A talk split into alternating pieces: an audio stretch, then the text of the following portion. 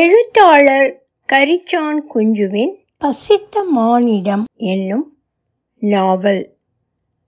ஒலிவடிவம் சரஸ்வதி தியாகராஜன், பாஸ்டன். அத்தியாயம் ஒன்று. கணேசன் கும்பகோணம் மகாமக குளத்தின் தென்கரை மூன்றாவது மண்டபத்தில் உட்கார்ந்திருந்தான். மேற்கே பார்த்து உட்கார்ந்திருந்தான். அந்த தென்கரையில் உள்ள வீடுகளும் சத்திரங்களும் அவனுக்கு மிகவும் பழக்கமானவையே. நாற்பது வருஷங்களுக்கு முன் அவன் அந்த தெருவின் கப்பி மண் புழுதியில் விளையாடியிருக்கிறான். அப்பொழுதெல்லாம் வீதி இவ்வளவு சுத்தமாய் தார் போட்ட ரோடாக இருந்ததில்லை. அநேகமாக திறந்தே கிடக்கும் எல்லா திண்ணைகளும் சத்திரங்களில் இருப்பது போலவே எல்லா வீட்டு திண்ணைகளிலும் சுவரை ஒட்டி தலைக்கு உயரமான அமைப்புண்டு. மாப்பிள்ளை தலையணை என்ற வினோதமான பெயர் வழிபோக்கர்களும் யாத்திரை வந்தவர்களும் பகலில் இளைப்பாறவும் இரவில் நிம்மதியாக தூங்கவும் வசதியான ஏற்பாடு அது. தென்கரை சத்திரத்திலும் மேல்கரை அரண்மனை சத்திரத்திலும் ஏழைகளுக்கு அன்னதானம் உண்டு. கீழ்கரை சிவன் கோவிலில் துவாதசிகளில் பலருக்கு சாப்பாடு போடுவார்கள். வெற்றிலை சீவிலும் காலனா தட்சிணையும் கொடுப்பார்கள். சந்திரா போஜனா மடா நித்ரா என்றொரு வசனம் உண்டு. கணேசன் அந்த நாளில் அந்த வசனத்தை நிறைய கேட்டிருக்கிறான். கேட்டிருப்பது மட்டுமல்ல, அவனே அதை நடைமுறையாக கொண்டிருந்ததுண்டு. அவனுக்கு துணையாக அவனுடைய தாயாரும் வேறு பையன்கள் சிலரும் வருவார்கள். ஊரில் எங்கு கல்யாணம் கருமாதி நடந்தாலும் தானும் அம்மாவும் போய் காசு வாங்கி கொண்டும் கடுமையான வசவுகள் வாங்கி கொண்டும் சாப்பிட்டு விட்டும் வந்ததெல்லாம் உண்டு.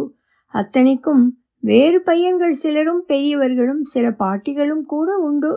அப்பொழுது தனக்கு ஐந்தாறு வயது இருக்குமா என்று கணேசன் நினைத்து பார்த்தபோது, அப்பொழுது அதற்கு முந்தையும் தனக்கு அப்பா என்று ஒருவர் இருந்த ஒரு நினைவு தேசலும் மாசலுமாய் வந்தது. ஆமாம், உண்டே, எனக்கும் அப்பா இருந்தார் என்று அவன் வாய்விட்டே சொல்லிக்கொண்டே மெல்ல சிரித்தான். இதென்ன இப்படி சொல்லிக் கொள்கிறேனே, எனக்கும் அப்பா இருந்தார், இந்த வாக்கியத்துக்கே அர்த்தம் கிடையாது. வாக்கியம் அதுதான் ஆச்சரியம். எனக்கு இந்த ஞாபகம் நாற்பது வருஷங்களுக்கு பிறகு இப்போது புதிதாய் வருகிறது. இந்த க்ஷணம் வரை நான் அதை பற்றி நினைத்ததே இல்லை. அதாவது அதை நினைத்து பார்க்க நேரமே இல்லை. அதுதான் ஆச்சரியம். அப்பா ஞாபகம் வருகிறது மெல்ல.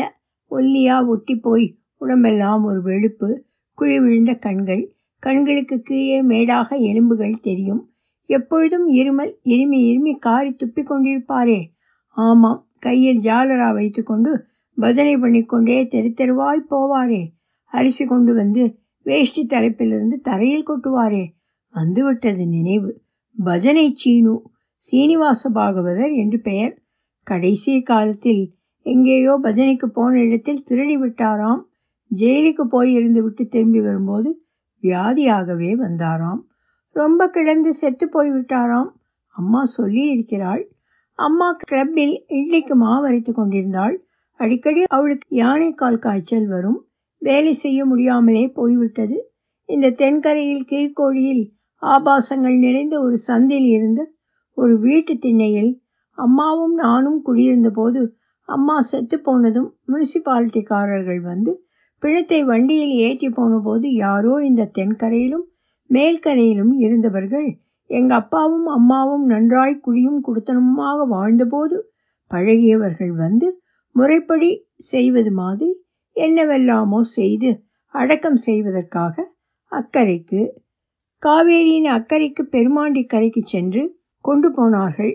அதன் பிறகு தென்கரை சத்திரத்தில் இருந்த ஒரு குடும்பத்துடன் தான் இருந்ததும் நினைவுக்கு வந்தது.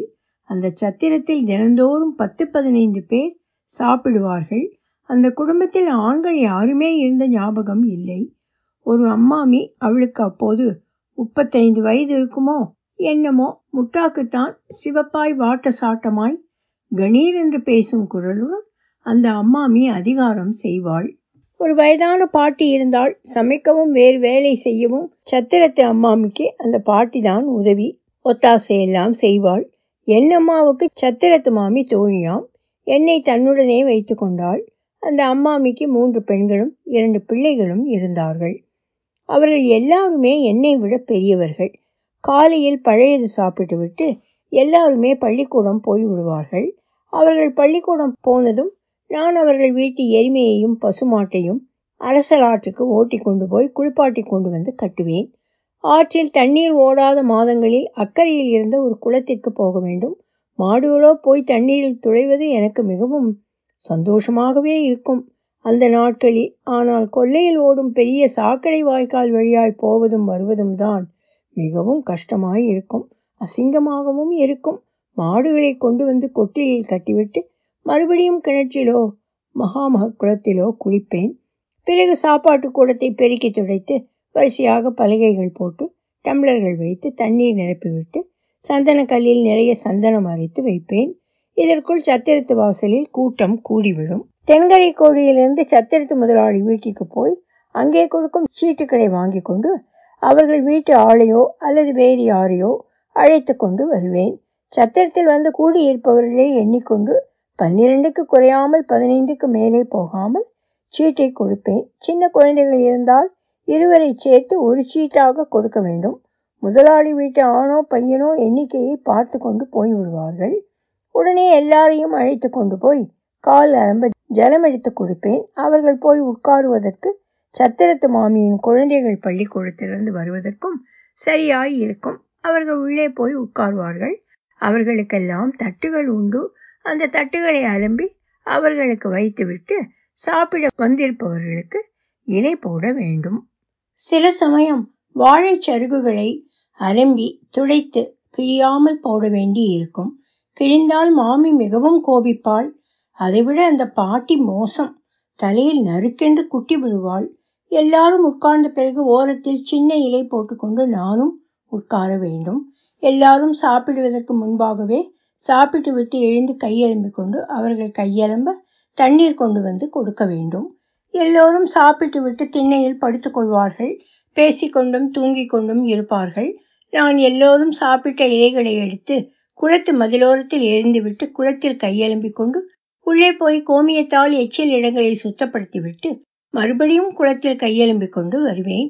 மாமியாத்து குழந்தைகள் பள்ளிக்கூடம் போய்விடுவார்கள்.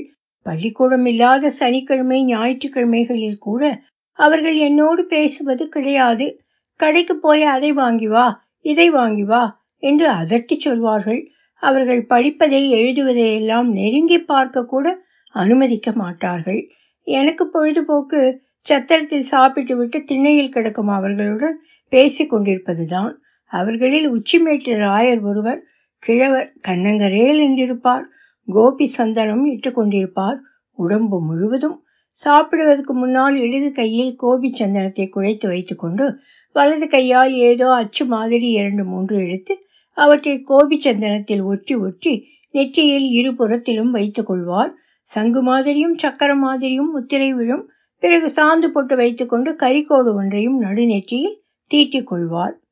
அவர் வாய் எப்போதும் ஏதோ முணுமுணுத்து கொண்டே இருக்கும், இன்னதென்று விளங்காது. இரவில் சாப்பாடு கிடையாது சத்திரத்தில். ஆகவே எல்லாருமே சற்றே அதிகமாகத்தான் சாப்பிடுவார்கள். அவர்கள் குழம்பு சாதமும் ரசஞ்சாதமும் பெரிய பெரிய முட்டுகளை உடைத்து விட்டு கொண்டு சாப்பிடுவதை பார்த்தால் எனக்கு பயமாகவே இருக்கும். அதனால்தான் சாப்பிட்டவர்கள் உடனே திண்ணையில் மல்லாந்து கிடப்பார்கள். அடிக்கடி தண்ணீரும் கேட்டு வாங்கி சாப்பிடுவார்கள். ரேடியில் பானையில் நான் நிறைய தண்ணீர் நிரப்பி வைத்திருப்பேன்.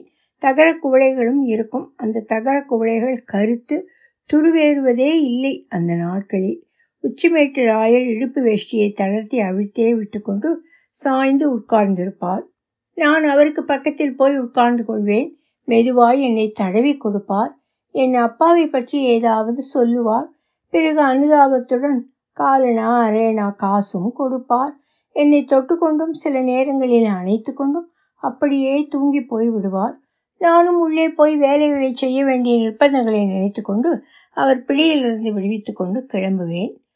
மாட்டுக்கு பருத்தி கொட்டையை அரைக்க வேண்டும், தவிடு சலிக்க வேண்டும், பால் பாத்திரம் வேறு பாத்திரங்கள் இருந்தால் தேய்க்க வேண்டும்.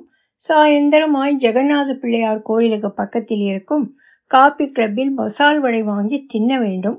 ராயர் கொடுத்த அரையனாவுக்கு இரண்டு வடைகள் கிடைக்கும். சுட சுட வெங்காயம் மணக்க மணக்க அரையும் குறையுமாய் அரைக்கப்பட்டு பொரிந்து கடிபடும் கரகரவென்ற கடலை பருப்பு இனிக்க இனிக்க அந்த மசால் வடை தின்னும் அனுபவம் மிகவும் ஆனந்தமாயிருக்குமே.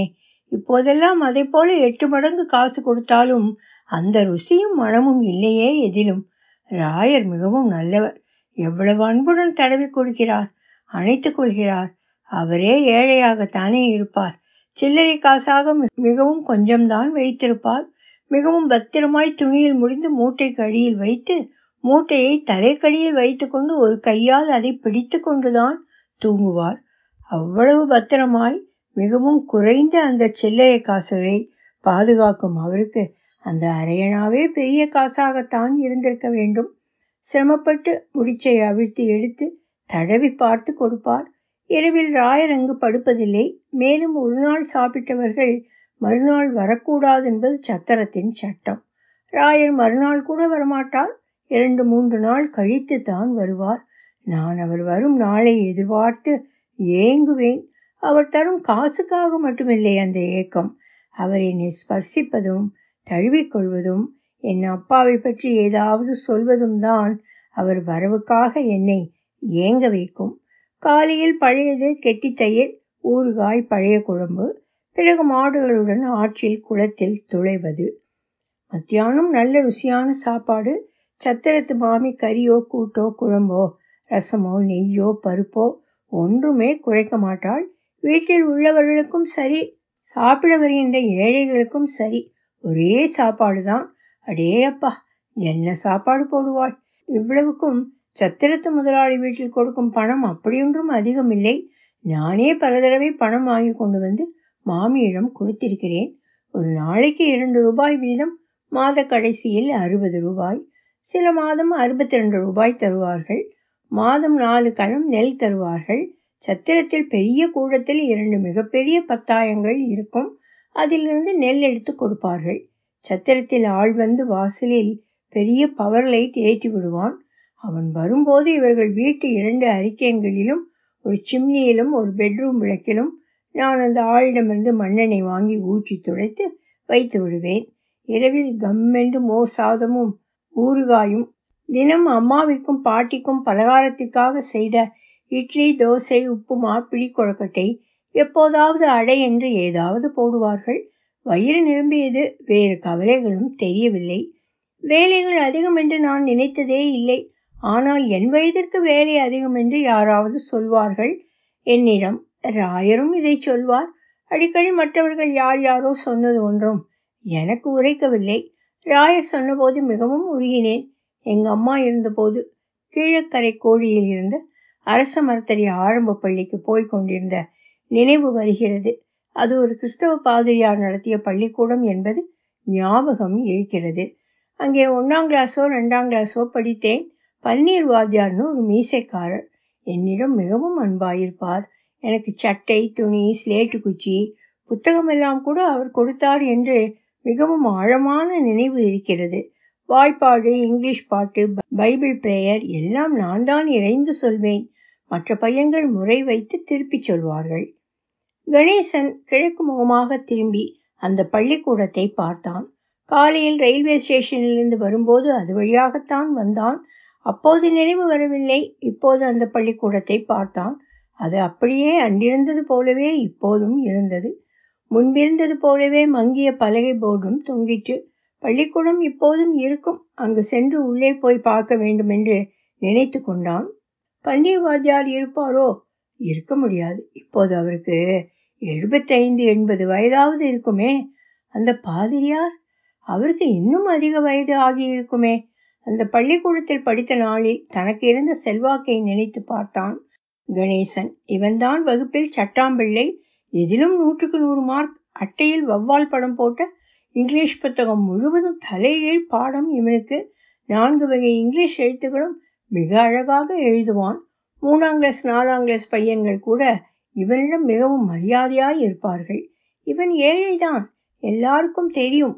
இருந்தாலும் இவன் மதிப்பு குறைந்ததில்லை. மூணாம் கிளாஸுக்கு போய் சில மாதங்களுக்குள் இவன் அம்மா இறந்து போய்விட்டாள். இங்கே சத்திரத்து மாமியுடன் வந்ததிலிருந்து படிப்பு நின்றுவிட்டது. பாதிரியாரும் பன்னீர் வாத்தியாரும் பார்த்துவிடப் போகிறார்களே என்று இவன் எவ்வளவுதான் பதுங்கி இருக்கிறான். அதற்கு பிறகு தெருவில் மற்ற குழந்தைகளுடன் விளையாடுவதை கூட குறைத்து கொண்டான். பள்ளிக்கூடத்தையே பார்த்து கொண்டிருந்தான் கணேசன். மெல்ல திரும்பி மறுபடியும் அந்த சத்திரத்து வாசலை பார்த்தான். முன்பிருந்தது போல் இப்போது திண்ணை திறந்த வெளியாய் இல்லை. மரச்சட்டம் போட்டு மறைத்திருந்தது. திண்ணையில் யாரும் இல்லை. ராயர் படுத்துக்கொண்டு தன்னிடம் அன்பு காட்டும் நினைவு மறுபடியும் வந்தது.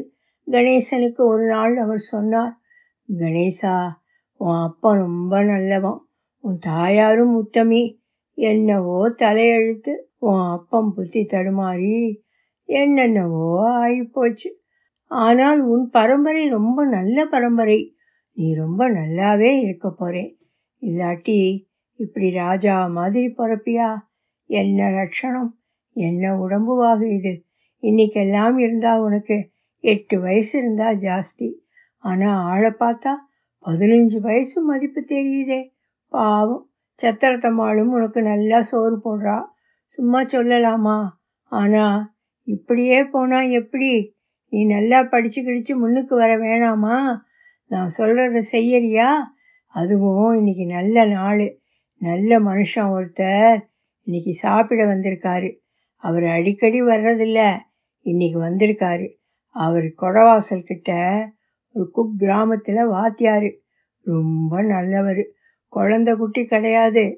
நான் அவர்கிட்ட சொல்லி உனக்கு ஏற்பாடெல்லாம் செய்கிறேன். நீ போய் அவர் சொல்கிறபடி கேட்டு படித்து கிடிச்சு முன்னுக்கு வரையா? உனக்கு இஷ்டம்தானா இது? நல்லா யோசித்து பார்த்து சொல்லு. யார் அவர்? அவரை நான் பார்த்து பேசிவிட்டு அப்புறம் சொல்கிறேன் என்றேன் நான்.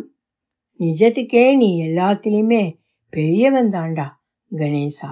சரி, அவரையே கேட்போமே என்று சற்று தள்ளி உட்கார்ந்து கொண்டு மடித்து வைத்து கொண்டிருந்த சட்டையை பிரித்து போட்டுக்கொண்டு புறப்படுவதற்கு தயார் செய்து கொண்டிருந்த ஒருவரை, வாத்தியாரே இங்கே வாங்க, ஒரு சங்கதி என்று அழைத்தார் ராயர். அந்த வாத்தியாருடைய முகமும் பேச்சும் எனக்கு பிடித்து போய்விட்டன. அவரும் என்னை அப்படியே அள்ளி விழுங்கி விடுவது போல பார்த்தார். இதற்கு முன் பல தடவை அவர் சாப்பிட வந்திருக்கிறார். அப்பொழுதெல்லாம் அவர் இவனை கவனித்து பார்த்ததுண்டு. ஆனால் இப்பொழுது பார்த்தது வேறு விதமாக இருந்தது. ராயர் விவரம் கூறுவதற்குள்ளாக அவரே எல்லாவற்றையும் ஒப்புக்கொண்டு என்னை அழைத்து கொண்டு போய் முன்னேற்றி விடுவதை தவிர தனக்கு வேறு லட்சியமே இல்லை என்பது போல பேசினார். ஆனால் இருவரும் ஒரு கட்டத்தில் வந்து தடைப்பட்டு நின்றனர். அம்மாமி விடுவாளா? அவளிடம் யார் கேட்பது? எப்படி கேட்பது? எனக்கு எங்கிருந்தோ ஒரு தைரியம் வந்தது. உடனே உள்ளே போனேன். அம்மாமிக்கு நமஸ்காரம் பண்ணினேன். நான் வெளியே சென்று படிக்கப் போவதாகவும் தடை சொல்லாமல் வாழ்த்தி வழி அனுப்ப வேண்டுமென்றும் கேட்டுக்கொண்டேன். அம்மாமி சற்றே தயங்கினாள். யார் இருக்கிறார்கள்? எந்த ஊரில் எப்படி படிக்கப் போகிறாய்? படிப்பை நிறுத்தி ரொம்ப நாள் ஆயிடுத்தே, மறுபடி படிப்பு வருமா? கணேசா, எனக்கு புத்தியே இப்படி கட்டையாக மாறித்து. உங்கள் அம்மா போனப்புறம் அனாதியாக உன்னை விட்டுவிடப்படாதுன்னு தோணித்தானே என்னோட அழைத்து கொண்டேன். உன் படிப்பை பற்றி கவலைப்படாமல் இருந்தது ஏன் தப்பு தான். புத்தி குறைவு மட்டுமில்ல, ரொம்ப தப்பு தானே இது. நீ படித்து முன்னுக்கு வந்தா எனக்கு ரொம்ப சந்தோஷமாக இருக்கும். போயிட்டு வா. ஏதாவது கஷ்டம்னா ஒரு வரி எனக்கு எழுது. நீ போய் எங்கே இருக்க போகிறே எப்படிங்கிறதையெல்லாம் விவரமாக எனக்கு எழுது. எப்போ வேணும்னாலும் நீ இங்கே வரலாம். இரு, வந்துட்டேன். இல்லை, உள்ளே போய் பத்து ரூபா பணமும் புதுசாக இரண்டு வேஷ்டியும் சட்டை துணியும் கொண்டு வந்து கொடுத்து நெற்றியில் வீபூதியும் இட்டு விட்டாள். மறுபடியும் நமஸ்காரம் செய்துவிட்டு மீதி இருந்த என் பழைய துணிகளையும் மூட்டை கட்டி கொண்டு வாசலுக்கு வந்தேன். ராயரிடம் சொன்னேன். பணத்தையும் காட்டினேன். ராயர் அதை வாத்தியாரிடம் கொடுக்க சொன்னார். அம்மாமி மாதிரி ராயரும் கண்ணை துடைத்து கொண்டு விடை கொடுத்தார். அன்றைக்கு இந்த சத்திரத்தை விட்டு புறப்பட்டவன் மறுபடி கும்பகோணத்துக்கே வரவில்லை. இப்போது நாற்பது வருஷங்களுக்கு பிறகு வந்திருக்கிறேன். இந்த தெருவில் தெரிந்தவர்கள் யாராவது இருப்பார்கள். அப்போது குழந்தையாய் இருந்தவர்கள் இப்போது பெரியவர்களாய் இருப்பார்கள். யாரையாவது கேட்டு விசாரித்து சத்திரத்து அம்மாமியையும் அவள் குழந்தைகளை பற்றியும் தெரிந்து கொள்ளலாம். சத்திரத்தில் யாரும் இருப்பதாக தெரியவில்லை. கதவு பூட்டி இருக்கிறது. சென்னை பக்கத்திலிருந்து விடியற்காலை நான்கு மணிக்கு வந்த போட் மெயிலில் வந்து இறங்கி பெட்டியுடனும் பையனுடனும் வந்து மண்டபத்தில் உட்கார்ந்தவன் தெருவை பார்த்து பார்த்து பழைய நினைவுகளில் நேரம் சென்றதே தெரியாமல் உட்கார்ந்து விட்டேனே, மணி என்ன இருக்கும் என்று சுற்றுமுற்றும் பார்த்தேன்.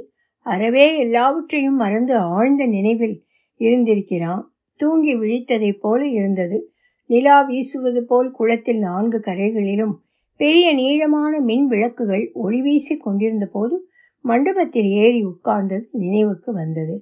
இப்பொழுது விழுந்து வெகுநேரம் ஆகிவிட்டிருந்தது. குளத்தில் நடுவில் இருந்த நீராழி மண்டபத்திலிருந்து ரேடியோ பாடிக்கொண்டிருந்தது. அந்த மண்டபம் புதிது. வியப்புடன் பார்த்தான். பாசியோ நாற்றமோ இல்லாமல் குளமும் படிகளும் பழிச்சென்றிருந்தன. படித்துறைகளும் சுத்தமாயிருந்தன. அவன் நாற்பது வருஷங்களுக்கு முன் பார்த்த குளம் இல்லை. அது பச்சை பசேல் என்று பாசி பிடித்து கிடக்கும். முன்பெல்லாம் படிகளெல்லாம் வழுக்கும். காற்றில் பாசியும் அழுக்கும் ஒருபுறமாய் ஒதுங்கி அந்த மூலையிலிருந்து குடலை குழப்பும் நாற்றம் வீசும். படித்துறைகளில் எல்லாம் சாயம் தோய்ந்த நூல் கத்தைகளை கயிறு கட்டி காய வைத்திருப்பார்கள். அந்த நாற்றமும் வீசும். குளக்கரைகளை ஒட்டி பாவுகளை பெரிய பெரிய கடப்பாறைகளை நட்டு இழுத்து கட்டி நூல்களால் இழையை பிரித்து விட்டு கொண்டிருப்பார்கள். அந்த தொழிலாளர்களில் யானைக்கால் இல்லாத ஒருவரை கூட பார்க்க முடியாது. அந்த பாவுகளையும் காணவில்லை. தெருவும் சுத்தமாயிருந்தது. மெல்ல எழுந்து மரத்து போயிருந்த கால்களையும் கைகளையும் உதறி தடவிக்கொண்டு எழுந்து நின்றான் கணேசன். பெட்டியையும் பையையும் எடுத்துக்கொண்டு மண்டபத்திலிருந்து இறங்கி மதிலை தாண்டி கொண்டு வீதிக்கு வந்தான். பத்தடி கிழக்கே போய் அந்த வீடுகளில் யாராவது தனக்கு தெரிந்தவர்கள் தென்படுவார்களா என்று கவனித்தான். ஒரு வீட்டு திண்ணையில் ஒருவர் பேப்பர் படித்து கொண்டிருந்தார். தன்னுடன் படித்து விளையாடிய முத்துதான் அது. கணேசனுக்கு புரிந்துவிட்டது.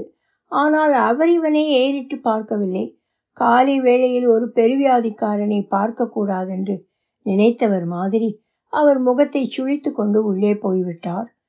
கணேசனும் மேற்கே நடந்தான். அடுத்தடுத்த வீடுகளில் தென்பட்டவர்களை இவன் அடையாளம் கண்டு கொண்டான். அவர்களுக்கு இவனை தெரியவில்லை. சத்திரத்தில் ஒருவரும் தென்படவில்லை. பூட்டி கிடந்தது. அடுத்த வீட்டில் இரண்டொரு இளைஞர்கள் இருந்தார்கள். கணேசனுக்கே அவர்களை தெரியவில்லை. இனிமேல் யாரையும் விசாரிக்கவோ தெரிந்து கொள்ளவோ முயற்சி செய்வதில் பயனில்லை என்று தோன்றிவிட்டது. சரி, அரசராட்டுக்கு போய் குளித்துவிட்டு வரலாம் என்று நடந்தான். தென்கரையின் மேலக்கோடியில் சத்திரத்து முதலாளிகள் வீடு இருந்த நினைவு வந்தது. ஊன்றி கவனித்தான். பெரிய மாடி வீடாக மாறியிருந்த ஒரு வீட்டையும் அதற்கு பக்கத்தில் சுற்றுச்சுவர்களுடன் ஏதோ ஒரு தொழிற்சாலை இருந்ததையும் கண்டான். எல்லாமே மாறிவிட்டது. நம்ம யாரும் தெரிந்து கொள்ள மாட்டார்கள். நமக்கும் யாரையும் தெரியாது. அனாவசியமாக அலட்டி கொள்ள வேண்டாம் என்று முடிவு செய்து கொண்டு அரசலாற்றுக்கு போகும் பாதையில் திரும்பினான். ஜெகநாத பிள்ளையார் கோயிலுக்கு பக்கத்தில் இருந்த காபி கிளப் கட்டிடம் அப்படியே ஒருவித மாறுதலும் இல்லாமல் இருந்தது. காபி கிளப்பும் இருந்தது. ஒரு கணம் கணேசனுக்கு பிரமை போல் இருந்தது. மீண்டும் நாற்பது வருஷங்களுக்கு முன் சென்று விட்டது போல் இருந்தது. கடைக்குள் சென்றான். பெருவியாதிக்காரர்கள் உள்ளே வரக்கூடாதென்ற அறிவிப்பை பார்த்து கூசிக்கொண்டே நின்றான். உடனே பெட்டியை கீழே வைத்து அதை திறந்து உள்ளிருந்து ஒரு கிளாஸ் டம்ளரை எடுத்துக்கொண்டு ஒரு காப்பி கேட்டான். தொழுநோயுடன் பிச்சைக்காரனையும் சேர்த்தே பார்த்தும் கேட்டும் அறிந்திருந்த அந்த காப்பி கடைக்காரருக்கு தோள்பெட்டியும் நாகரிகமான பையும் வைத்துக்கொண்டு கௌரவமான சட்டை வேஷ்டிகளும் போட்டு கொண்டிருந்த கணேசனை பார்த்ததும் ஆச்சரியமாக பட்டிருக்க வேண்டும். பரவாயில்லை, அந்த பெஞ்சியில் உட்காருங்கள். ஏதாவது சாப்பிடுகிறீர்களா? காப்பி மட்டும் போதுமா என்று உபச்சாரம் செய்தார். கணேசனுக்கு ஆறுதலாய் இருந்தது. கொஞ்சம் தண்ணி வேணுமே, வாயை கழுவிக்கொள்கிறேன். பிறகு இட்லி சாப்பிடுகிறேன் என்றான். ஒரு வாளியில் தண்ணீர் வந்தது. பல்லை குழப்பிக்கொண்டான். முகம் கை கால் கழுவிக்கொண்டான். உட்கார்ந்து இலையில் வைக்கப்பட்ட ஆகாரங்களை சாப்பிட்டான். தன் கிளாஸிலேயே காப்பியை வாங்கி சாப்பிட்டான். அதை கழுவி பெட்டியில் வைத்து பூட்டினான். நன்றியுணர்ச்சியுடன் கடைக்காரரை பார்த்தான். அவரும் இவனை பார்த்து கொண்டிருந்தார். கணேசனுக்கு அவரை தெரிந்துவிட்டது. நீங்கள் சிவன் கோயில் பரிசாரகர் நடேசையர் பிள்ளைதானே? உங்கள் பெயர் வைத்திதானே என்று கேட்டான். ஆமாம், ரொம்ப கரெக்டாக சொல்கிறேன். எங்கள் அப்பா செத்து போய் இருபத்தஞ்சி வருஷம் ஆகிறது. நீங்கள் யார்? உங்களை பார்த்திருக்கா போலவும் தெரியுது. அடையாளமும் புரியலே, ஆனால் தெரிஞ்சா மாதிரியும் என்றார் வைத்தி. சத்திரத்து கணேசனை ஞாபகம் இருக்கா? நன்னா ஞாபகம் இருக்கே. நாங்கள் இருவரும் ஆற்றிலும் தெருவிலும் பள்ளிக்கூடத்திலும் விளையாடினதெல்லாம் கூட ஞாபகம் இருக்கே. நீங்க கணேசனுக்கு என்ன வேணும்?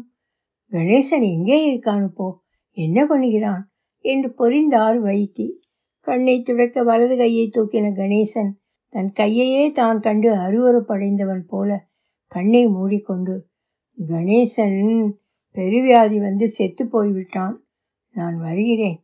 ஆற்றுக்கு போய் குளித்து விட்டு வருகிறேன். மத்தியானம் உங்கள் கடையிலே சாப்பிட போகிறேன். இந்த பெட்டியும் பையும் பத்திரமாய் இருக்கட்டும். இந்தாங்கோ, இந்த பணத்தை வச்சுருங்கோ. மத்தியானம் சாப்பிட்டு விட்டு பாக்கியை வாங்கி கொள்கிறேன் என்று ஐந்து ரூபாய் நோட்டை வைத்து விட்டு புறப்பட்டான் கணேசன். உங்களிடமே இருக்கட்டும், நான் பிறகு வாங்கி கொள்கிறேன் என்று வைத்தி அதை திருப்பி கொடுத்து விட்டார். மறுபடியும் பெட்டியை திறப்பதும் பூட்டுவதும் எனக்கு ரொம்ப சிரமம், தயவு செய்து வச்சுக்கோங்களேன் என்று சொல்லிவிட்டு போனான் கணேசன்.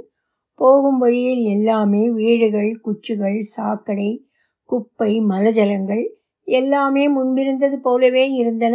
முன்பு நந்தவனமும் சிறிய கட்டிடமும் இருந்த இடம் கூட இடிந்து மலம் கழிக்கும் இடமாய் மாறியிருந்தது. நாற்றம் தாங்க முடியவில்லை. இவ்வளவையும் தாண்டி சென்றான். மேற்புறத்திலும் கீழ்ப்புறத்திலும் பெண்கள் காலேஜும் ஹாஸ்டலும் கட்டியிருப்பதை பார்த்தான். இதற்காகவாவது இந்த வழியும் ரோடும் சுத்தம் செய்யப்பட்டிருக்கலாமே என்று நினைத்து கொண்டான். அங்கே அரசலாற்றுக்கு பாலம் கட்டியிருந்தது. கணேசனுக்கு ஆச்சரியமாய் இருந்தது. பாலத்தை கடந்து போய் மாடு குளிப்பாட்டியும் குளம் வரை நடந்து திரும்பினான். ஆற்றில் குளித்தான். துணிகளை காய வைத்து கொண்டு கிளப்புக்கு போனான். சாப்பிட்டான். கடைவாயிலில் இடம் நிறைய இருந்தது. திண்ணையும் குரடுமாய் வியாபாரம் உள்ளேதான். ஆகவே கூச்சப்படாமல் வெளியே உட்கார்ந்து சாப்பிட்டான். வைத்தியம் உபச்சாரத்துடன் சாப்பாடு போட்டார். கூட்டம் சற்றே குறைந்திருந்த வேளையில் வைத்தியிடம் கேட்டு சத்திரத்து அம்மாமியின் குடும்ப சமாச்சாரம் எல்லாம் தெரிந்து கொண்டான். அம்மாமி பட்டணத்தில் தன் பிள்ளைகளோடு இருக்கிறாளாம். பிள்ளைகள் இருவரும் நல்ல உத்தியோகமாம். பெண்களையும் கல்யாணம் செய்து கொடுத்தாகிவிட்டதாம். கணேசனுக்கு மிகவும் சந்தோஷமாயிருந்தது. இதையெல்லாம் கேட்க கணேசன் கும்பகோணத்திற்கு வந்த காரணம் இங்குள்ள புகழ்பெற்ற தொழுநோய் ஆஸ்பத்திரியில் சிகிச்சை செய்து கொள்ளத்தான். வைத்தியர் அதை பற்றிய விவரம் எல்லாம் சொன்னார். திருநாகேஸ்வரம் ரோடில் முத்துப்பிள்ளை மண்டபத்தில் ஆஸ்பத்திரி இருப்பதாக சொன்னார். கணேசனுக்கு அந்த இடத்திற்கு போகும் வழி தெரியாது. ஆகவே ஒரு வண்டி பேசிவிட்டார் வைத்தி. கணேசனும் புறப்பட்டான்.